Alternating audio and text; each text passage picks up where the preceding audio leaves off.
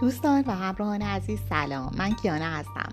امیدوارم تا اینجای داستان از شنیدن قصه لذت برده باشین و با دنیای وفا و یاس آشنا شده باشین.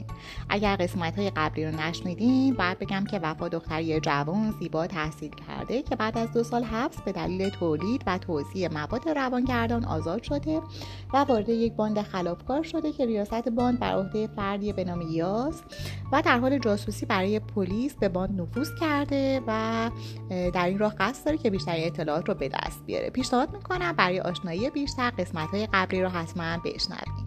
و اما ادامه رمان هیچ تقدیر نیست نوشته محسا صحیری فصل سوم قسمت سوم.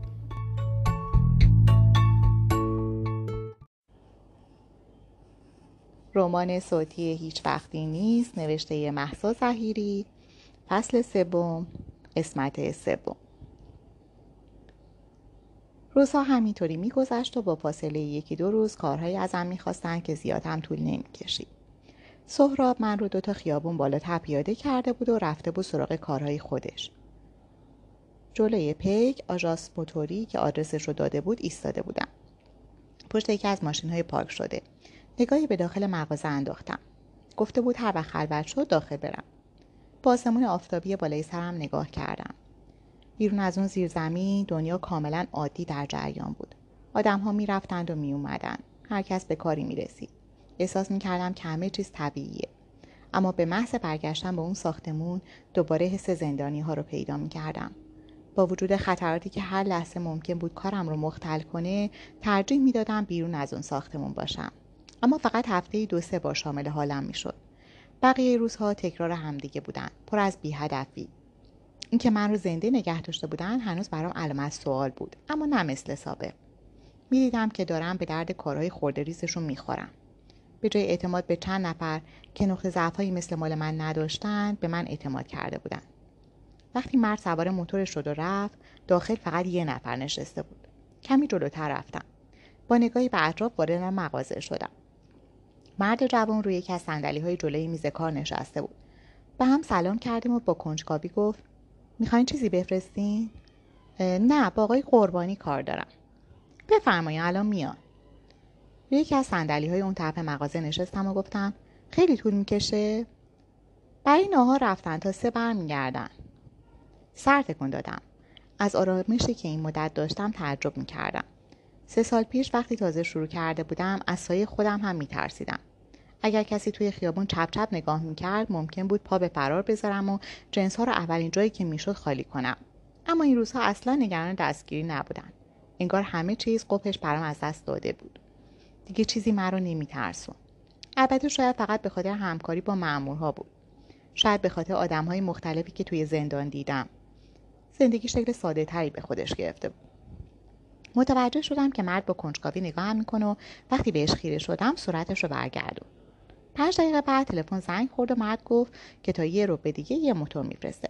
بعد رو به من گفت وقتی نیستم من جواب میدم. به نشونه فهمیدن سر تکون دادم. دوباره گفت شما رو وقتی نگاهش کردم منمن کرد و ادامه داد حمید فرستاده؟ نه حمید نمی‌شناسم. آها. و لبهاش رو به هم فشار داد. باز با همون حالت به این خیره شد. وقت گفتم مشکلی پیش اومده؟ سریع سر تکون داد و گفت نه نه ببخشید. روم رو به سمت شیشه سرتاسری چرخوندم و با دسته صندلی ور رفتم که وقت بگذره گفت همینطوری پرسیدم. آخه کسی سراغ آقا قربانی نمیاد؟ وگرنه من خودم نامزد دارم. و جوری با افتخار حرف می‌زد که به زور جلوی خندم رو گرفتم. با صدای آرومتر اضافه کرد یعنی داشتم. این چیزا به من چه ربطی داشت؟ صورتش تو هم رفت و به دستاش نگاه کرد. چند دقیقه دیگه هم گذشت. پرسیدم همیشه انقدر دیر میاد؟ مرد جواب داد. وقتی که من می‌خواستم دو دقیقه دیرتر بیام دو نشده اینجا بود. حالا نمی‌دونم کجا موده بعد انگار که سر درد و دلش باز شده باشه ادامه داد. هر بار می‌خواستم این مریمی رو ببرم جایی سه تا سرویس مینداخت به من. صدای عموم در آوردم و برای اینکه دوباره شروع نکنه گفتم مهم نیست منتظر میمونم. چای می‌خورین فلاس هست نه ممنون. اون سرویسی که قولش رو تا یه داده بودین چی؟ کمی دنبال جواب گشت و بعد گفت الان بچه ها می‌رسن. من هر جایی نمیرم. سایه روی زمین افتاد و مردی با سر خیلی کم مو بینی گوشتالو وارد شد. با نگاهی به من رو به مرد جوان انداخت و گفت الحمدلله مریمی رو یادت رفت. مرد جوان ناراحت شد و اخ کرد. گفتم آقای قربانی؟ در حالی که توجه جلب شده بود پشت میز کار نشست و با تعجب گفت با من کار داریم نگاهی به مرد اول کردم که انگار قصد رفتن نداشت. گفتم بله همون بسته خارج از محدوده رو آوردم. هر دو با ترس به من نگاه کردن. قربانی با دهن باز سر تکون داد و مرد گفت تو که گفتی همین رو نمی‌شناسی؟ سهراب چیزی درباره نفر قبل از من نگفته بود. فقط شونه بالا انداختم. قربانی گفت علی خبر داره. تو کسی نیومده بیاریم بر میز. بلند شدم و بستر از لای درز کیفم بیرون آوردم که با یه دست کمی طول کشید.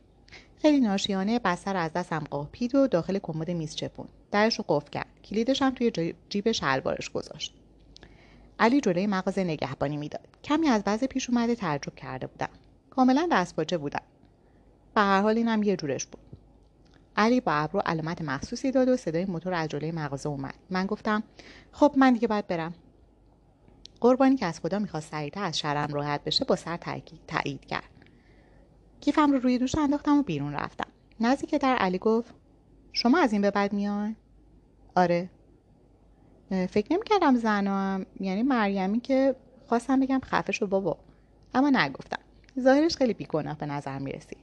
قربانی از داخل با هشدار صدا زد علی. کمی دورتر مردی مشغول بستن موتورش بود. با پوزخند گفتم بچه جلوی تو رو نمی‌گیره. مریمی روحش هم خبر نداره. دقیقا شبیه بچه ها حرف می‌زد و با خودم تعجب کردم که کی رو واسه همچین کاری انتخاب کردم روحش کجاست که از تو خبر نداره؟ بهش برخورده بود. ولی معلوم بود که جمله مناسب پیدا نمی‌کنه. یه لحظه ناراحت شدم که عصبانیتم از همه رو سر این بیچاره خالی کردم. قربانی یه بار دیگه گفت علی بیا تو. خداحافظی کوتاهی کردم و به سمت انتهای خیابون رفتم. دوباره به عقب نگاهی انداختم. علی داشت زنجیره موتورش را از درخت گوشه پیاده رو باز می‌کرد و مردی که تازه رسیده بود روی شونش ضربه می‌زد دلم حوس موتور سواری با امیر رو کرد. نمی‌دونستم چی برای مادری سرهم کرده که تونسته از تهران بره. شاید هم اتفاق دیگه ای براش افتاده بود و یاس درباره مرز دروغ می‌گفت. به هر حال جرأت دوباره پرسیدن ازش رو نداشتم. با وجود اینکه صدای اطرافم ضبط می‌شد و جایی هم توقف نکرده بودم باز هم سهراب داخل آپارتمان خالی تفتیشم کرده بود. وقتی وارد لابی ساختمان اصلی شدم با کنایه گفتم می‌خوای یه بارم اینجا بگرد. مشمه توی دستش رو نشون داد. من خودم باید تشخیص می‌دادم منظورش اینه که کجا بذارم. از کم کم حرفی زیادش وقتی تنها بودیم حوصلم سر می‌رفت. گفتم بذار تو آشپزخونه خودم میام. رفت و من تازه چشمم به یاس و شاهین گوشه لابی افتاد. بیشتر وقتها با هم مشغول گفتگو بودن. احتمالا درباره مسائلی که به بقیه ربطی نداشت. این چند روز اخیر یاس رو زیاد بیرون از اتاق می‌دیدم اما حرف خاصی بینمون رد و بدن نمی‌شد. در واقع من دنبال دردسر نمیگشتم و به خاطر برداشت منفی که از بستن موهام کرده بود ترجیح می‌دادم اصلا به هیچ کدوم از مردهای اطرافم توجهی نکنم مخصوصا خودش. به سمت اتاقم رفتم که گفت کجا رفته بودی؟ مثلا خبر نداشت. مکس کردم. شاهی منتظر نگاه می‌کرد. سهراب هم توی راه رو بی حرکت ایستاد و به سمت اون برگشت. از نگاه متعجب همه ترسیده بودم. باز کار اشتباهی ازم سر زده بود. گفتم یه پیک موتوری. و به سهراب نگاه کردم که تصدیق کنه. گفت به جای حمید فرستادمش. یا سر تکون داد و گفت چجوری بودن؟ دوباره به سهراب نگاه کردم. همه چیز رو بهش گفته بودم. از راه رو بیرون اومد و روی بحث دقیق شد. گفت رفت. یاز حرفش رو قطع کرد. از خودش پرسیدم. گفتم از چه لحاظ؟ میشه بهشون اعتماد کرد؟ خب در رو ول کردم و کامل چرخیدم. ادامه دادم. آره موتوری یکم قاطی داره ولی خود قربانی خیلی محتاط بود. البته هر دوشون ناشی بودن. کسی حرفی نزد ولی از حالت صورت یاس پیدا بود که من باید همونجا بمونم. شاهی وارد اتاق شد و سهراب هم دوباره به سمت آشپزخونه رفت. به نظر وضعیت سفید شده بود. در اتاق رو باز کردم. نزدیکتر اومد. ناخداگاه سرعتم بیشتر شد و داخل اتاق پریدم. موقع بستن در گفت تازه کارم. سر تکون دادم گفتم خواستم در رو ببندم که با دست هلش داد. گفتم کار دارم فعلا. و باز در رو هل دادم. وقتی دوباره بسته نشد به صورتش نگاه کردم که با تعجب حرکات من رو بررسی می‌کرد. گفت چته؟ گوشه شکسته ابروش رو تیغ زده بود که خیلی به تحریش روچونش میومد فکرامو پس زدم. در رو بیشتر فشار داد که مجبور شدم کنار برم. وارد شد و در رو بست ولی جلوتر نیومد. کیفم رو گوشه گذاشتم. مشغول باز کردن دکمه مانتون شدم و گفتم پیرمرده می‌خواست زود ردم کنه. پسر خیلی وراجی می‌کرد. سرم رو بلند کردم. دستهاش رو توی جیپاش گذاشته بود و حرفی نمی‌زد. تیشرت یقه هفت مشکی پوشیده بود که اساسا هیچ ربطی به من نداشت. با احتیاط دست گچیم رو از آستین مانتو رد کردم. همین که اونجا ایستاده بود هم حواسم رو پرت می‌کرد. مانتو رو روی تخت انداختم و گفتم اینجا چی می‌خوای؟ من هر جا بخوام میرم. عمدن دستم رو زیر تاپم بردم و بهش نگاه کردم که بفهمه می‌خوام لباس عوض کنم و بره. ولی از جاش تکون نخورد. گفتم برو بیرون می‌خوام عوض کنم. عوض کن. با تعجب پوزخند نگاهش کردم. بعد بیخیال تاب از کنارش رد شدم و بیرون رفتم. توجهی به نگاه تأسف بارم نکرد. جلوم رو هم نگرفت. بیرون اتاق شاهین و سهراب تو فاصله کمی از در اتاقم ایستاده بودند و مستقیم به سمت در زل زده بودند. فضول ها گفتم تخیلتون خیلی قویه نه؟ منتظر بودین نیام بیرون؟ شاهین ابروش رو بالا انداخت و گفت راحت باش خونه خودته. و با چشم به تاب اشاره کرد. گفتم سهراب یادم بنداز سری بعد براش کشمو بگیرم. یاس از اتاق بیرون اومد و به چارچوب فلزی تکیه داد. شاهین با لبخند معنیداری گفت اگر اینقدر از موی کوتاه خوشت میاد؟ اشارش کاملا واضح به موهای کوتاه یاس بود. ادامه داد هنوز سر پیشنهاد قبلیم هستم. میرم سرتو تیغ بزنن خوبه؟ و رو به یاس اضافه کرد تو چه جوری میپسندی؟ یاس با تفریح نگاه می‌کرد. حتی شوخی کردنشون هم با همه فرق داشت. خیلی جدی گفتم من اهمیتی به موام نمیدم. نگاهم رو بین یاس و شاهین چرخوندم و ادامه دادم کوتاه بلندشم فرقی نمی‌کنه. به تپ آشپزخونه رفتم. سهراب حتی زحمت بیرون آوردن سبزی و رشته و وسیله های دیگر رو از مشمه ها به خودش نداده بود. مشغول درآوردنشون شدم. دلم از همون آشهای ترشی مامانم رو می‌خواست ولی مجبور بودم به دستپخت خودم قناعت کنم. دو سال زندان بودم و بعد از آزادی هم فقط یه بار مامان رو دیده بودم. هر چقدر هم که خودم رو به اون راه می‌زدم باز تحملش برام سخت بود. سبزی خورد کردن هم بلد نبودم و بسته آمادهش رو خریده بودم. همه این چیزها برای این بود که چند ساعت هم که شده این زندگی رو فراموش کنم. قابلمه پر از آب رو روی گاز گذاشتم. تو خونه آشپزی با مامان بود و من و ویدا فقط تو دست و پاش میچرخیدیم. البته من خیلی از غذا رو یاد گرفته بودم ولی درس هم به این فرصت نمی‌داد. حرفم تمام نشده بود. از صداش جا خوردم و بسته لوبیا از دستم ول شد. منتظر صورت عصبانیش بودم اما روی صندلی نشسته بود و با خونسردی نگاهم می‌کرد. وقتی عصبانی نبود چهره جذابتر می‌شد. اگر فقط یه گوش آروم می‌گرفت و میذاش. با سر به پایین اشاره کرد و من را از فکرهای توی سرم نجات داد. بستر از روی زمین برداشتم. جلوش گذاشتم و گفتم باز کن. خیلی کارها با یه دست سخت بود. حتی لباس پوشیدن و شستشو و جمع کردن موها با گیره سر. حداقل یادش میومد که خودش این بلا رو سر دستم آورده. بس سر رو باز کرد. از دستش گرفتم و به سمت گاز رفتم. در حالی که دو مش لوبیا داخل قابلمه میریختم گفتم میشنوم حتی نمی‌خواستم بهش نگاه کنم. بابک واقعا آدم بیظرفیتی رو انتخاب کرده بود. هرچند که چاره دیگه هم نداشت. بیا بشین. کار دارم. نگاه کوتاهی بهش انداختم که اخماش روی هم رفته بود. بالاخره شروع کرد. دارم میرم جایی. تا دو روز نیستم. در حال خورد کردن رشته توی بشقاب مکس کردم. واقعا فکر می‌کرد باید در مورد زندگیش با من حرف بزنه. به کارم ادامه دادم. ادای گریه کردن در بودم با شوخی گفتم نه تو رو خدا من تنها نزار. دوباره شیطنتم گل کرده بود. صورتش رو که ندیدم اما صدا جدی بود که گفت شاهین مراقب همه چیز هست. اصلا بیرون نرو.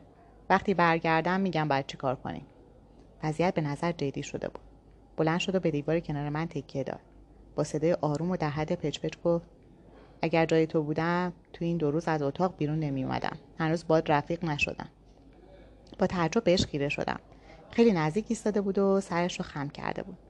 یه قدم عقب رفتم. مثل خودش صدام رو پایین آوردم. فکر می‌کنی خودت از بقیه قابل اعتماد تری؟ نه نیستم. نمی‌بینی به رفتارت با من حساس شدن؟ به بیرون اشاره کردم. چشماش دوباره همون حالت عصبی رو به خودش گرفته با تنفر گفت تو من رو در شهن خودش نمی‌دونست. اخم کردم عقبتر رفتم. جلوتر اومد و گفت چی درست می‌کنی؟ واسه خودمه. اشتباهت همینجاست صورتش جدیتر شد و گفت هرچی از این در میاد تو مال منه. هر کی. هنوز با گیجی نگاهش می‌کردم که خیلی راحت انگشتش رو زیر بند لباسم برد. کشید و گفت اینجا اینطوری نپوش. می‌دونستم که بندایی تا په نیست ولی خودش بود که از اتاق بیرون نرفته و تا عوض کنم. بند ول کرد با صدا روی پوستم خورد. بعد از آشپزخونه بیرون رفت. چند ضربه به در خورد و من که دراز کشیده بودم وسط تخت نشستم. توی دو روز گذشته بیشتر از چیزی که فکرشو می‌کردم به توصیه یاس عمل کرده بودم. تمام مدت توی اتاق بودم و فقط گاهی برای غذا خوردن بیرون می‌رفتم. سهراب با یاس رفته بود و من از سعید و شاهین دل خوشی نداشتم. اما برعکس تصوری که یاس قصد داشت به من القا کنه اصلا جز به شوخی کاری به من نداشتن. مخصوصا شاهین که خودش رو خیلی برام می‌گرفت. فقط وقت غذا سراغم میومدن که مثلا خبر بدن من ترجیح می‌دادم که فکر کنن خوابم و اونها هم اصرار نمی‌کردن. این فکر به سرم زده بود که شاید یاس می‌خواست از جونم محافظت کنه. اگر از اتاق بیرون نمی‌رفتم کسی رو عصبانی نمی‌کردم که خودم رو به کشتن بدم. دوباره در کوبیده شد و صدای سعید به گوشم خورد. بیا بیرون بچه. به لباسهام نگاه کردم. بلیز آستین بلند و شلوار. موهام رو هم ساده بافته بودم. هیچ چیز خاصی نبود. در باز کردم وقت گفتم چی شده؟ حاضر شو میریم بیرون. من هیچ جا نمیام. خواستم در رو ببندم که صدای از سمت دیگه لابی گفت من برگشتم. شنیدن صداش استرسام رو یک جا از بین برد. استرسایی که باعثش خود اون بود. واقعا دچار تناقض شده بودم. از رفتار خودم از رفتار اون از همه چیز. بی اراده به سمتش رفتم و منتظر شدم که حرفی بزنه. باهاش رو روی کاناپه چرم جمع کرده با نزدیکتر شدن من درست نشست و گفت اگه قرار عضوی از ما باشی برو حاضر شو. بقیه با تنفر نگاهم کردن اما من بدون مخالفت به اتاقم برگشتم و مشغول لباس پوشیدن شدم. همون شال چند رنگی که به بهونه گذاشتن یادداشت برای بابک بود رو سر کردم. شایسته گفته بود بهم میاد. این مدت چیزهایی فهمیده بودم اما هنوز برای خبر دادن به بابک زود بود. بعد اطلاعات خیلی مهمتری پیدا می‌کردم. وقتی بیرون رفتم همه منتظر بودن و حتی شاهین هم قرار بود همراهمون بیاد. معمولا اینجا رو خالی نمیذاشتن. سعید با ناراحتی آشکاری گفت حتما باید بیاد. یاس جوابش رو نداد. دوباره گفت دو ساعت معطل میشین. با گفتم نمی‌دونستم من رو مسافتم تاثیر می‌ذارم. جوری به هم نگاه کردن که فهمیدم من از همه چیز بیخبرم. البته بعدا فهمیدم که منظورشون چی بوده. همشون باید میفهمیدن که اگر قرار بود از کسی دست رو بگیرم اون آدم فقط یه نفر می‌تونست باشه. بی توجه به رفتارشون مستقیم از یاس پرسیدم بیام یه بار گفتم. زودتر از بقیه به سمت ورودی اصلی رفتم. طبق معمول با عینک از آسانسور وارد پارکینگ شدم. یاس گفت شما برین دختره با من میاد. و دستم رو به طرفی کشید. نمی‌دونستم ماشین ها همین قبلی هاست یا نه. در رو برام باز کرد و کمک کرد که بشنم وقتی ماشین حرکت کرد پرسیدم خودت پشت فرمونی؟ آره.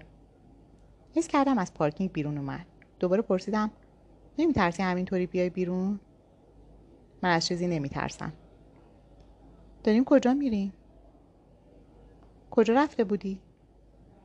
چرا حرف نمی‌زنی؟ یه چیزی بگو. از تاریکی میترسی؟ نه. سکوت بینمون صدای خیابون رو بیشتر نشون می‌داد. هم همه بوق ویراژ. بعد از چند دقیقه گفت شاهین شاکی بود ازت. من که تو این درست اصلا ندیدمش. کجا رفته بودی اینقدر با عجله؟ عجله؟ حتی آش هم نخوردی. ناگهانی از دهنم پریده بود. آش مخصوص مامان من بود. برای اون چه اهمیتی داشت؟ لبهام روی هم فشار دادم بعد از چند لحظه سکوت گفت منتظرم بودی؟ انگشتام دور دستگیری در صفر شد و جوابی ندادم. بعد از حدود یه رو گفت عینک تو بردار. برداشتم و کم کم پلکامو باز کردم. خیلی عادی رانندگی می‌کرد. انگار نه انگار که کیه و چه کارایی که نکرده. مردمی هم که چشمشون به ما میافتاد حتی تصور مجرم بودن ما هم به ذهنشون نمی‌رسید. از فکر مجرم بودن خودم صورتم جمع شد. چیه؟ به چشمای کنجکاوش نگاه کردم و گفتم هیچی. فعلا اگه پول می‌خوای به سهراب بگو تا ببینم قرار باید چیکار کنم. سری گفتم منظورت چیه؟ اگه خوب جا بیفتی تو هم اندازه سعید در میاری. بیشتر از هر کی تو ایلو تباره. پوزخند زدم و با اخ نگاه کوتاهی کرد. توضیح دادم تبار من برمیگرده به قاجار. سکوت کرد و من که دوباره غرورم عود کرده بود با کنایه گفتم تو چی خانواده داری؟ باور نمی‌کردم کسی که توی خانواده درستی به دنیا اومده باشه عاقبتش به اینجا برسه. خود من کارم رو موقتی و فقط به خاطر مادر مریض ساناز شروع کرده بودم. قرار نبود به همچی افتضایی بکشه. حتی مخدر من سالمتر از چیزی بود که دست مردم میچرخید. دوباره شرایطی که توش گیر کرده بودم برام پررنگتر شده بود. با تلخی بیشتر ادامه دادم. اصلا پدر مادرتو دیدی؟ وقتی چشماش مثل تیکه های یخ به طرفم برگشت از حرفی که زدم پشیمون شدم. با لحن جدی گفت مطمئن باش پدرم کسی نیست که دلت بخواد ببینیش. آب دهنم رو قورت دادم و گفتم منظوری نداشتم.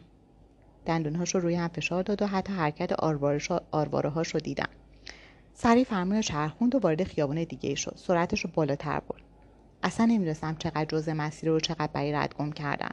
سکوت سنگین شده بود و من به طرز مسخره دلم نمی‌خواست ناراحت ببینمش به خصوص که دلیلش خودم باشم. دوباره با صدای ملایمتری گفتم منظوری نداشتم. بدون اینکه نگاهم کنه گفت مهم نیست. پدرت می‌دونه داری با خودت چیکار می‌کنی؟ با تعجب ندای کوتاهی بهم انداخت و گفت چیکار می‌کنم؟ فقط سر تکون دادم و تا مقصد حرفی نزدم. جلوی ساختمون دو طبقه با نمای آجر بهمنی پارک کرد. خواستم پیاده بشم که بازوم رو کشید. نگاهش کردم. مستقیم به چشمام زل زد. یه لحظه ترس برم داشت. گفت چشمات رو از همون ایلو تبارت برس بردی؟ ترجیح دادم در مورد جد و آلمانیم حرفی نزدم. نمی‌خواستم از صدام متوجه ترس بیموقعم بشه. دوباره گفت خوشم میاد از رنگش به من قرض میدی؟ نترس. اگه می‌خواستم درشون بیارم تا حالا در آورده بودم. اوه یه چیزی یادم اومد. هر وقت بخوام می‌تونم. با همون حالت عصبی همیشگی پوزخند زد. گفتم برو سر اصل مطلب. سعی نکن وارد زندگی شخصی من بشی. خب من همونی نبودم که زندگی خودش رو به گند کشیده بود. لبخند زدم و گفتم قول نمیدم.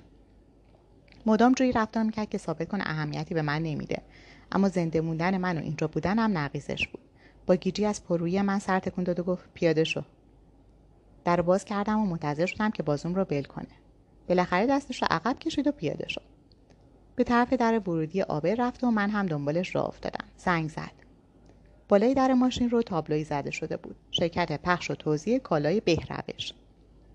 حیات کوچیک ساختمون موزاییک پوش بود و یه باغچه دراز و باریک داشت که فقط گلکاری شده بود. از پلای سنگی گوشه حیات بالا رفتیم و به طبقه دوم رسیدیم. پژوی سهراب رو نزدیک در دیده بودم. سعید در ورودی طبقه اول رو باز کرد و از همون رو صدا زد. الان میایم بالا. دوباره داخل برگشت. گفتم ما نمیریم پایین. مزاحم کارشون میشیم. اینجا شرکته. ابروم رو بالا انداختم و دنبالش وارد یه دفتر اداری کوچیک یا شاید انباری شدم. که اسباب خیلی کمی داشت اما کسی داخلش نبود. روی یکی از صندلی ها نشست. خواستم کنارش بشینم اما اینکه مثل جوجههای از سوق درآمده سایه به سرش حرکت کنم کار بیمعنایی می‌شد. همین چند دقیقه پیش تذکر داده بود. ازش فاصله گرفتم و دورتر نشستم. حرفی نزدیم. ده دقیقه بعد سعید وارد شد و گفت رسید. یاس بلند شد که به یکی از اتاقها بره. بیاراده بلند شدم که همراهش برم اما چشقاره سعید منعم شد. سر جان برگشتم. سعید در ورودی رو از لولا کامل باز کرد و صدای قرش کامیون که داخل حیات در حال جلو عقب رفتن بود به گوشم خورد. به نظر می‌رسید که اینجا انبار موقتی کالاهایی باشه که قرار پخش بشن. کنار پنجره های رو به حیات ایستادم و حرکت کارگرها به سمت طبقه بالا رو نگاه کردم. کامیون در واقع یه ماشین حمله بار داخل شهری بود. سهراب و شاهین توی حیات ایستاده بودن و با یه مرد صحبت می‌کردن. جعبه ها و کارتون ها یکی یکی وارد سالن می‌شد و سعید کارگرها رو راهنمایی می‌کرد حضور من اینجا اصلا ضروری نبود. احتمالا اومده بودم تا راه و چاه رو یاد بگیرم. شاید بالاخره داشتن به من اعتماد می‌کردن. وقتی کامیون رفت و همه بالا اومدن شاهین کنار در اتاق گفت تموم شد و در باز کرد. هیچ کدوم از افراد شرکت وارد اینجا نشده بودن. حتی توی حیات هم کسی رو ندیدم که ظاهرش به کارمندها بخوره. نمی‌دونستم افراد شرکت تا چه حد اطلاع دارن شاید اصلا چیزی نمی‌دونستم یاس بیرون اومد و مشغول بررسی جعبه ها شد. در یکی از کارتون ها رو باز کردم. بوتی های اسپری که خیلی ظریف چیده شده بودن. چند تا رو برداشتم و روی درشون تست کردم بوی شیرین داشتن. بیدا هم همیشه عطر شیرین می‌زد. لبخند زدم. وقتی سرم رو بلند کردم چهار جفت چشم به من زل زده بود. شاهین خونسردی ظاهری این چند روزش رو کنار زد و گفت پاشو ببینم بچه بازی شده دیگه. و با ناراحتی به یاس نگاه کرد که خیلی عادی به من گفت هر کدوم می‌خوای بردار. با لبخند به شاهین خیره شدم. کسی بحث رو حتی یک کلمه هم ادامه نداد. در عوض خیلی سریع مشغول شدم. سهراب کرکرا و درها رو بست. سعید و شاهین مشغول باز کردن کارتون ها شدن. یاز کیف دستی چرم رو که موقع برد همراهش نبود از گوشه برداشت و بازش کرد. بسته هایی رو بیرون آورد. شاهین گفت هی مشخص بود که با منه. گفتم وفا. شروع کن. چی رو؟ به سهراب اشاره کرد که بسته رو از یاس گرفت و به سمت من آورد. کارتون های روزی زمین پر از وسیله های فانتزی و زینتی بود. اسپری عروسک انواع لوازم آرایش داخل بسته هم قرص بود. احتیاجی به ظریف‌پوشی انیشتینی نداشت که بفهمی قراره چیکار کنم. بسا را از سهراب گرفتم و گفتم خب هر چهار نفر گوشه ایستادن و به من خیره شدن. این همه رو من یه نفری بعد انجام می‌دادم. نگاهم رو بینشون چرخوندم و با اخم گفتم جدا؟ شاهین با لبخند شونه بالا انداخت و یاس گفت پس واسه چی آوردمه؟ گفتم شاید نظرم مهم شده. همه از همینجا شروع می‌کنن. من برای خودم کسی بودم باند داشتم. شاهین سعی زیر خنده زدن یاز گفت باند سه نفره؟ باید سختی بکشی تا پیشرفت کنی. اینا الان کارآموزیه؟ سهراب با لبخند سرش انداخت پایین و بیرون رفت. شاهین و سعید روی صندلی ها لم دادم یاز هم دوباره وارد اتاق شد. خوشبختانه گچ روی انگشتام رو نپوشونده بود و تقریبا می‌تونستم تکونشون بدم. در حالی که یکی از کارتون ها رو خالی می‌کردم گفتم قرار من بیگاری کنم شما پول در بیاری شاهین گفت طول نده وقت نداری سعید. دسته بندی کن تعداد و رنگ. فهمیدی؟ باید داخل هر کدوم حد اکثر سه تا قرص میذاشتم و بر اساس تعداد رنگ های سفید و صورتی جداشون می‌کردم. البته من نه تفاوت هاشون رو می‌دونستم نه دقیق میفهمیدم چی به چیه. تنها کارم این بود که با اشاره های سعید یه جای مخفی توی جنس ها پیدا کنم و چیزی داخلش بذارم. در مورد عروسک ها و ساعت ها خیلی راحت بود. حتی اسپری ها هم یه بخش جدا شدنی توی درشون داشتن. فکر می‌کردم مقدر من باید براشون اهمیتی داشته باشه. اما ظاهرا منابع خودشون داشتن و نمی‌خواستن هیچ چیز مشترکی اونها رو به قادری لینک کنه. زیاد طول نکشید اما وقت اداری شرکت تموم شده بود. حتی توی جمع کردن وسایل هم کمکم نکردن. سهراب رفته بود و سه نفر دیگه بالای سرم منتظر بودن. در آخرین کارتون رو هم بستم و رو بیاز گفتم خسته نباشین. شاهین به جمع کاربندا رفتن. سه تا اسپری و یک عروسک خرس پشمالو برای خودم برداشته بودم. به شاهین گفتم نه ترس پولش رو میدم. با چشم برام خط نشون کشید که بروی خودم نیاوردم. های مرتب شده رو همونجا گذاشتیم و بی سرزده از ساختمون خارج شدیم. از یاس پرسیدم مشکلی پیش نمیاد؟ نه. اگه یکی بره بالا واسه فضولی؟ نمیره قفله. اگه کسی مشکوک شده باشه؟ به سمتم برگشت و با نگاه تأسف باری به عروسکی توی بغلم گفت برو بشین تو ماشین. ماشین خودت؟ سعید بارز گفت آره دیگه رفت آمدت خصوصی شده و به صورت یاس خیره شد. بعد از سکوت یا کوتاهی یاس خیلی جدی گفت نه برو تو ماشین شاهین سعید با من میاد. شاهین با ناله به من عروسکم نگاه کرد. بفرمایید سم رو به پشتی صندلی تکیه داده بودم و نزدیک بود خوابم ببره. درست نشستم و به راننده گفتم رسیدیم بله. به پاساژی که یه بار با اون مرد لاغر اومده بودم نگاه کردم و گفتم میشه کارتونا رو بیاریم بالا؟ هزینهش رو میدم. می‌خوام برگردم آژانس شرمنده. حالا همه واسه ما کلاس میذاشتم دوباره با لحن خواهشی گفتم میشه لطف کنی؟ من الان کسی رو نمی‌تونم پیدا کنم و دست آویزونم رو نشون دادم. مرد با اکرا گفت باشه بفرمایید ممنون. پیاده شدیم. دو تا از کارتون ها رو مرد از دست بلند کرد و یکی رو هم من برداشتم. سنگین نبودم فقط بدبار بودم. سعی جلوی آژانس پیادم کرده بود و من هم مستقیم آدرس پاساژ رو داده بودم. سر ظهر انتخاب کرده بودم که پاساژ خلوت باشه. حوصله مشکوک شدن و دردسر نداشتم. وسط سالن طبقه همون مغازه قبلی مرد بیحوصله گفت کجا وایسم؟ مغازه آخری. کارتون ها رو جلوی مغازه گذاشت. پولش رو حساب کردم و کارتون ها رو به سمت داخل هل دادم. همون مرد چاق پشت پیشخون ایستاده بود و به تلاش من نگاه می‌کرد. گفتم یه وقت دستتو تکون ندی بشکنه. نیشش باز شد و گفت تو دستتو زیاد تکون داده بودی؟ و به گچ دستم اشاره کرد. با پررویی از جاش حرکت نکرد و من به زور کارتون ها رو داخل آوردم و گفتم بیا اسباب بازیاتو ببر.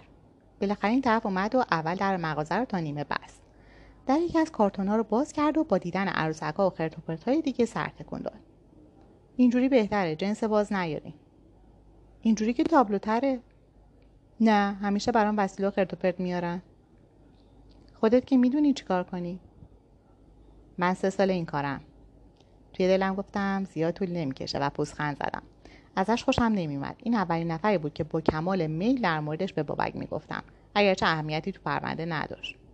دوباره با همون نگاه خریداری زل زد و گفت به چی میخندی؟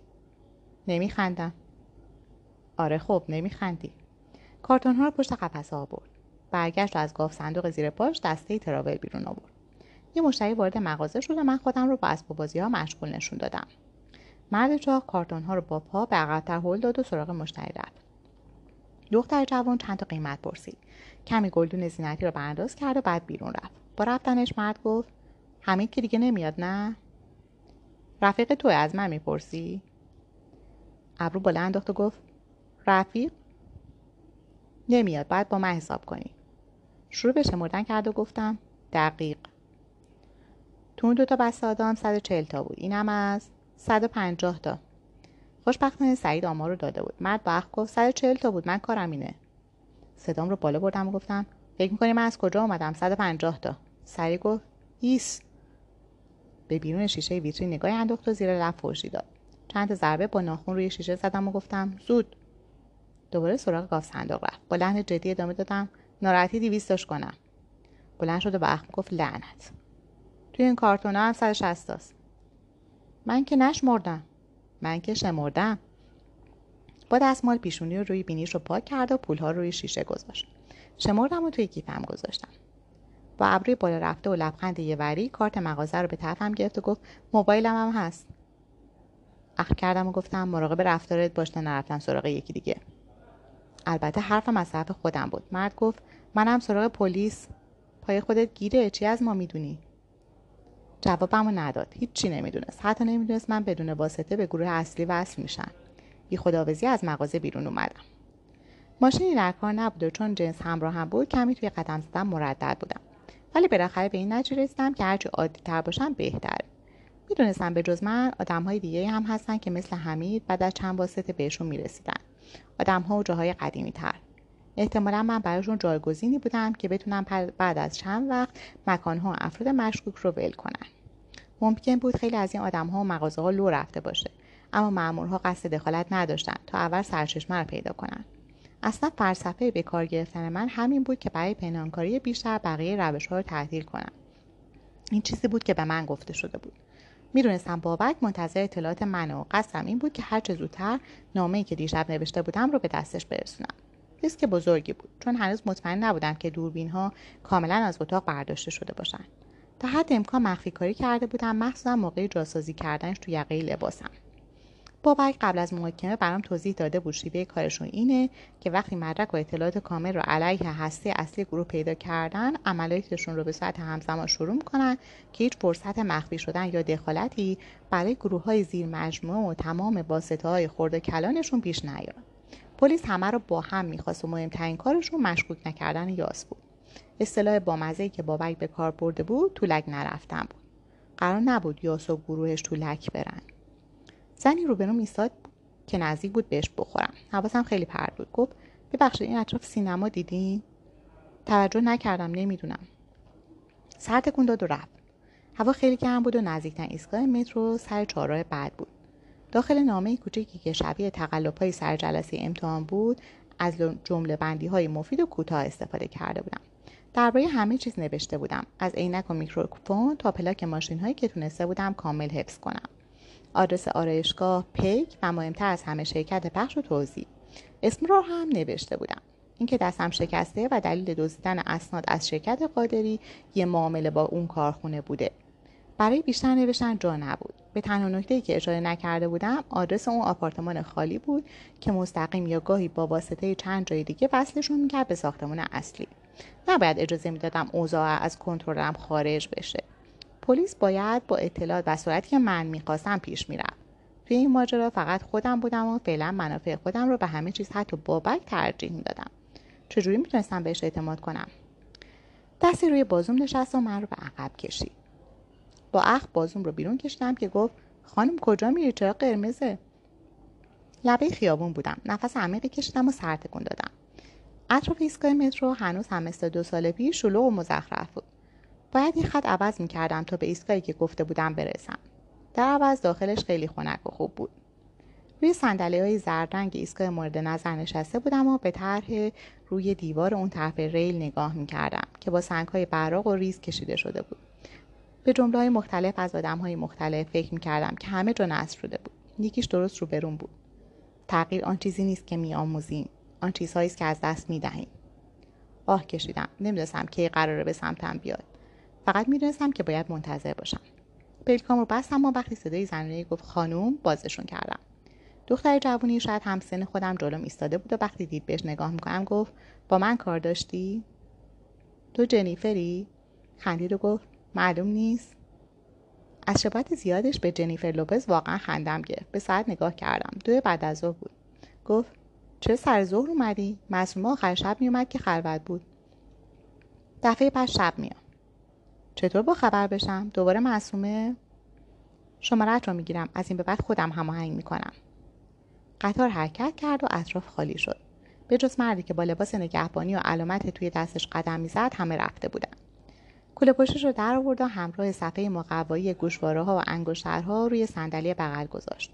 کنارم نشست و حواسش رو به نگهبان داد. به صفحه اشاره کردم و گفتم نگاه کنم. آره. یادم نمیمد که تا اون موقع چیزی از فروشنده های مترو خریده باشم. گفتم فروش داری؟ بد نیست. جنسه اصلی رو میگن. نگاهی به صورتم اندوخت و گفت هرجم در میاد. حالت صورتش از نزدیک جوری بود که سنش رو کمتر هم نشون می‌داد. چند سالته؟ 24 چطور فرقی هم می‌کنه؟ نمیترسی که گیر بیفتی؟ بده. به سمت مرد نگهبان که توی ورودی راهروی خروج ناپدید شده بود نگاه کردم و سریع بسته که داخلش پر از نایلون های فشرده و کوچیک بود از کیفم بیرون آوردم. هر کدوم از نایلون ها یک یا دو گرم پود داخلش بود که هنوز نمی‌دونستم چیه. جوری که جلب توجه نکنه بهش دادم. داخل زیپ کوله پشتیش مخفی کرد و با نگاهی به اطراف گفت خب گیر بیفتم. چی؟ حواسم کاملا پرت شده بود. توضیح داد. میگم گیر بیفتم. چی میشه؟ فکر کردی دنیا واسه امثال من لنگ میمونه؟ واسه همین خرت و پرتا هم هر ماه بهشون باج میدیم. وگرنه خیال می‌کنی اجازه می‌دادن؟ منظورش خورده ریزی بود که با خودش هر طرف می‌کشید و میفروخت. شونه بالا انداختم و گفتم چند نفری؟ زیاد. چرا دنبال کار نرفتی؟ خنده کرده با تعجب گفت با کدوم سواد؟ کدوم ننه بابا؟ هزار تا درد و مرض هم که دارم. مریضی؟ به صورتش بیماری خاصی نمی‌خورد. جوابم رو نداد. در عوض صداش رو پایین آورد. با چشم به زیپ کوله اشاره کرد و گفت اگه این هم نباشه که باید برم واسه ملت. زبونش رو زیر لپش تکون داد و من که متوجه منظور شده بودم عمیق نگاهش کردم با خنده گفتم فرقشون چیه؟ اون که شرافتش بیشتره. بعد پشیمون شدم. خودم که از همین آدم ها بودم. صلاحیت نصیحت کردن نداشتم. فقط می‌تونستم متاسف باشم. مشکوک نگاهم کرد که اضافه کردم فقط با خودت سر کار داری. دردسر خطر هم نداره. بخ گفت می‌خوای منو امتحان کنی؟ ببینی این کار ازم برمیاد. خوشگه تو تازه رسیدی. من خیلی وقت این کارم. همینجوری گفتم. چه فرقی بر من داره؟ هرچی مشتاقتر باشی بهتر. می‌دونی؟ یه موقع واسم خوب پول می‌دادن ولی من حالم به هم می‌خورد. به سال نکشید که ول کردم. با نفرت ادامه داد. هنوزم گاهی میبینمشون. چندتایی رو خودم آوردم تو راه. قبلش حتی سیگارم نمیکشیدن. نمی‌تونستم برق چشماش رو موقع گفتن جمله های آخر نادیده بگیرم. لبخندی زد و گفت تو هم چشمات سگ داره؟ چی؟ می‌خوای دستتو بند کنم؟ چشمکی زد و من با پوزخند سرم رو چرخوندم. صدای حرکت قطار توی تونل پیچید. روشون تب کرد که ببینه. به صفایی تو دستم اشاره کردم و گفتم این ردیف چنده؟ در حالی که کوله رو روشونش مینداخت و بلند می‌شد گفت بردار خیالی نیست. بگو. قطار ایستاد و دختر گفت بردار بعدا حساب می‌کنی. یه جفت گوشواره بلند برداشتم. صفا رو از دستم گرفت و تو آخرین لحظه خودش رو از در نیمه باز داخل انداخت. قطار رفت. مثل شبه از جلوی چشمم رد شد. کم کم تمام ایستگاه توی سکوت فرو رفت. به گوشوارههایی تو دستم نگاه کردم. پس یه عده مشتری سازی هم می‌کردن چه سوار نمیشی؟ به مرد نگهبان که بالای سرم ایستاده بود نگاه کردم گفتم بله. دو سری اومد و رفت و هنوز اینجا نشستی؟ با هم کلاسیم قرار دادم دو زود رسیدم مرد سر تکون داد و دور شد. تمام محل هایی که بابک برام ریز کرده بود رو توی ذهنم آوردم. نزدیکترین جا توی مسیر همین خط از مترو بود. خوشبختانه کسی همرام نبود و فقط صدام رو داشتن. تازه اگر اینقدر بیکار بودن که مدام گوش بدن. می‌دونستم که درگیر برنامه عادی خودشون هستن و وقت زیادی صرف آموزش دادن و امتحان کردن عضو جدیدشون ندارن. چه عیبی داشت اگه عضو جدید یکم شیطنت می‌کرد. می‌تونستم سریع نمره رو بدم و برگردم به ساختمون. وقتی برای بار سوم قطار اومد داخل رفتم. بعد از دو تا ایستگاه پیاده شدم و نزدیک 200 متر پیاده روی کردم. سریع راه می‌رفتم که زمان رو از دست ندم. من واقعا از اینکه زیادتر از انتظارم تو اون زیرزمین بمونم و با اون آدم ها خوب بگیرم میترسیدم. وقتی ساناز رو دیدم فکر نمی‌کردم یه آشنایی ساده من رو به کار غیرقانونی وادار کنه اما کرد. حالا هم میترسیدم که اشتباهم رو تکرار کنم. بعد سریع تمومش می‌کردم. داروخانه روبرون بود. کمی استرس داشتم که مجبور بودم پسش بزنم. وارد شدم و نگاهم رو چرخوندم دنبال یه نشونه بودم. هر چیزی که بهم بفهمونه چیکار کنم. جلوی یکی از باجای خلوت ایستادم و گفتم ببخشید آقا. مردی بروپش سفید نزدیکتر آمد کاغذ رو آروم از یقه لباسم که زیر شال پنهان بود بیرون کشتم و از بریدگی شیشه هل دادم. مرد بله گفت و به خیال نسخه دستش رو دراز کرد تا کاغذ رو برداره. گفتم یه ورق ژلوفه می‌خوام. مرد با تعجب به کاغذ که نوشتهاش با اسم سرگرد بابک احمدی شروع می‌شد نگاه کرد. بعد به صورت من که علامت سکوت می‌داد کمی دست رو گم کرده بود گفت فقط یه بسته. بله. سریع رفت و با مرد دیگه صحبت کوتاهی کرد. من رو بهش نشون داد. مرد سر تکون داد و کاغذ ازش گرفت ولی به سمت من نیومد. من همچنان معطل بودم که چند ثانیه بعد از انبار کوچیک داروخانه بیرون اومد. کاغذی رو به سمتم هل داد و گفت ژلوفن پیدا نکردم ولی بروفن آوردم. ایرادی که نداره. توی این مدت من خوندن کاغذ رو شروع کرده بودم. گفتم نه خوبه. چقدر میشه؟ به این صندوق. هزار تومن. با کاغذ و قرص به همون سمت رفتم. نوشته بود توی سابقه کارخونه به نکته مشکوکی نرسیدیم. هر وقت مشکل جدی پیش اومد فرار کن. خودت رو به اولین کلانتری یا گشتی که دیدی برسون. خونه خودت بر نگرد احمدی. پول رو پرداخت کردم. بسته قرص رو توی کیفم گذاشتم و کاغذ رو هم داخل زباله ها انداختم. وقتی بیرون اومدم احساس می‌کردم که بار سنگینی از روی دوشم برداشته شده و بیدلیل خوشحال بودم. طول خیابون رو پیاده روی کردم. حالم بهتر شده بود. در بس گرفتم و با آپارتمان خالی رفتم. سهراب منتظرم بود. به نظر می رسید که کارهای دیگه هم اونجا انجام می شد. احتمالا جابجایی پولها یا ملاقات هایی که لازم بود. هیچی نشده از اینکه آدرسش رو نداده بودم پشیمون شدم. اما بهتر بود چیزی از کنترل خودم خارج نشه. شاید سری بعد توی کاغذ هم در ازای آدرس ها از پلیس یه زمانت نامه می‌خواستم. برای خارج فرستادنم یا هر چیز دیگه ای. بعد روش فکر می‌کردم. توی راه سهراب مثل همیشه سکوت کرده بود. با این تفاوت که سیگار هم می‌کشید البته من فقط بو رو حس می‌کردم و عینک روی چشمام بود این بار از همون سنسورهای الکتریکی استفاده کرده بود و شانس آورده بودم که بابک انقدر احمق نبود که چیزی برای پیدا کردن ساختمان اصلی بهم به بده جای در لابی سهراب مانع حرکت هم شد. با تعجب و سوالی به سمتش نگاه کردم که ساعتم رو گرفته بود. حرفی نزد. گفتم چیه؟ باز جواب نداد. فقط جوری خاصی نگاه کرد. توی دلم خالی شد. می‌دونستم بیرب با کار چند ساعت پیشم نیست. دوباره از مسیر خارج شده بودم. به روی خودم نیاوردم و خواستم حرکت کنم که شاهین با سر صدا به طرفم اومد و گفت کیفتو بده. صورتش عصبانی بود. شاید بهتر بود که برای رفتن به داروخانه دست نگه می داشتم تا مدتی از اقامتم اینجا بگذره.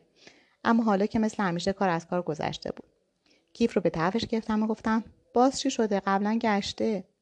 زیپش رو کشید و با خشونت روی زمین خالی کرد. دیگه مطمئن شدم چیزی شده. با دقت داخل کیف و زیپاش رو گشت و قطعه کوچیکی رو بیرون کشید که حدس می‌زدم ردیاب جی پی باشه. بلند شد و قطعه رو جلوی صورتم گرفت. می‌دونیم کجاها رفتی.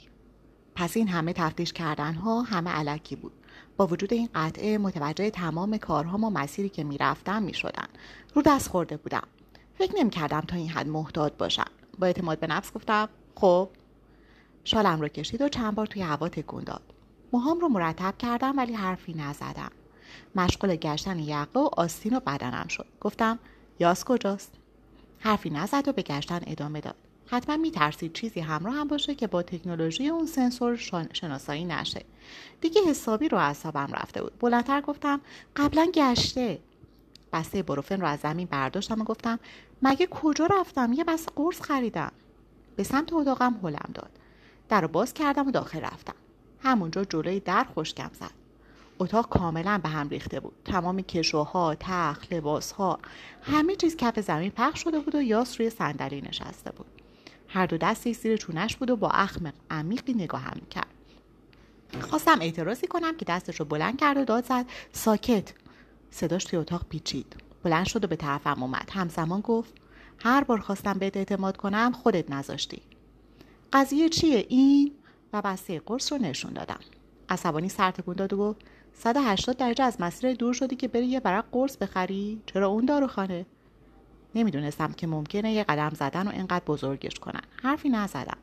شاهین که تا حالا سکوت کرده بود گفت بهت گفته بودم این نرمال نیست.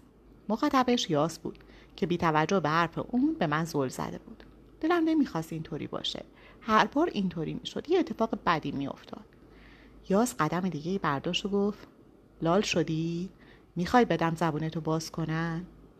به شدت می‌خواستم گریه کنم و وقتی شروع به حرف زدن کردم صدام گرفته بود. من فقط رفتم یه قرص خریدم. یه پارکی اون طرف بود. شاهین داد زد ما رو فیلم کرده. چت شده پسر؟ من ادامه دادم با بچه ها می‌رفتیم. گفتم شاید کسی رو ببینم. فقط دو تا ایسکا فاصله داشت. دلم نیومد نرم. اینکه حالم خوب نبود و دستامم میلرزید اصلا فیلم نبود. ولی شاهین دوباره گفت این جلوی قادری هم همین کارا رو می‌کرد. به سمت شاهین برگشتم و سرش داد زدم تو چی از جون من می‌خوای؟ سعید و سهراب هم کنار در ایستاده بودن. منتظر بودم اونها هم حرفی بزنن اما نزدم. شاهین هم جوابم رو نداد. هر سه به یاس خیره بودن. شاهین آروم گفت خداوزی کن. مسیر نگاهشون رو دنبال کردم و دوباره میخکوب شدم. یاس کلتش رو به طرف من گرفته بود و توی صورتم هیچ حالتی نداشت. همه چیز بیش از حد واقعی بود. از این موقعیت استرس داشتم اما از مرگ نمی ترسیدم صورت بابال روی چشمم اومد. کاش باش خداوزی کرده بودم. با همون صورت خونسرد جلوتر اومد که من یه قدم به عقب برداشتم. اشک پشت چشمام جمع شده بود و گلوم رو میسوزون باز عقب رفتم و گفتم دوستامو توی اون پارک ندیدم. جلوتر اومد. باز عقب رفتم و با صدای آرومتری گفتم فقط یه مسکن خریدم. زامن کت رو کشید. دستم رو مش کردم و به چشماش زل زدم. دلم نمی‌خواست اینجا بمیرم. از تاریکی تو چشماش چیزی نمی‌شد خون. متل کرده بود. واقعا می‌خواست ترس رو تو صورت من ببینه یا شلیک کنه. حواسم به یاس بود. اما شاهین رو دیدم که توی یه لحظه از جلوم رد شد و گفت بده به من. کلت رو از دستش کشید به طرف من گرفت که حس کردم قلبم از تپش ایستاد. بی مطلی مشه رو کشید. اما هیچ صدایی بلند نشد. حتی آدم های اطراف حرفی نزدن. شاهین با هرس کلت رو انداخت. خالی بود. به یاس نگاه کردم و بالاخره نفس کشیدم. همه چیز توی چند ثانیه اتفاق افتاده بود و من کاملا که بودم. تلو تلو خوردم و به دیوار پشتم تکیه دادم. سعی کردم جلوی لرزش پاهام رو بگیرم. یاس هنوز به من خیره شده بود. پلک زدم و گونه هم خیس شد. چیزی این حقیقت رو عوض نمی کرد که حتی اسلحه رو پر نکرده بود. ته دلم حس قدردانی عجیبی بهش پیدا کردم. فقط می‌خواست من رو بترسونه اسلحه رو پر نکرده بود. نگاه جمع روی من بود و هیچ کس سعی نمی‌کرد سکوت رو بشکنه. یا سرش رو چرخوند و با اخ به شاهین نگاه کرد. یه قدم به سمت من برداشت. اشکامو با دست پاک کردم. دستش رو برای گرفتن بازوم دراز کرد و توی هوا نگه داشت. بعد توی جیبش برد و خیلی جدی گفت فردا وسایلتو منتقل می‌کنن. با سوال نگاهش کردم. بقیه هم همین حس رو داشتن. شاید می‌خواست ولم کنه. بعد خوشحال می‌شدم. اطلاعاتی که به دست آورده بودم خیلی ناچیز بود. باید به پلیس می‌گفتم دیگه نمی‌تونم. باید بقیه حبسم رو میکشیدم یا دهینم ادا شده بود. همچنان به صورتش خیره بودم. می‌خواست من رو از سرش باز کنه. می‌خواست ولم کنه برم. این بیشتر از چیزی که فکر می‌کردم ناراحتم کرده بود. به صورتهای تک تکشون نگاه کرد بعد به من و در نهایت گفت میای اتاق من. اتاق اون؟ به گوشام اعتماد نداشتم. فکر کرده بود من کیم چه انتظاری داشت؟ همه حس رمانتیکم یه جا پرید. می‌خوام از نزدیک مراقب کارت باشم. میکروفون و ردیاب هم همیشه هست. دیگه به هیچ وجه از مسیر منحرف نمیشی. چرا این همه کوتاه میومد؟ چرا داشت جوری رفتار می‌کرد که من رو امیدوار کنه؟ شاید من ذهنم منحرف بود. یا شاید می‌خوای دوربینا برگردن؟ سعید با کف دست ضربهای به در کنار زد و با صورت ناراضی و اخمو دور شد. سهراب هم با پوسخند نگاه هم کرد و رفت. شاهین هنوز با ناباوری به یاس زل زده بود. یاس به روح شاهین گفت من تو خیلی حرف داریم. بستنی نگاه کرد و بیرون رفت. شاهین خم شد از روی زمین برش داشت. با نفرت نگاهی به من انداخت و دنبالش رفت.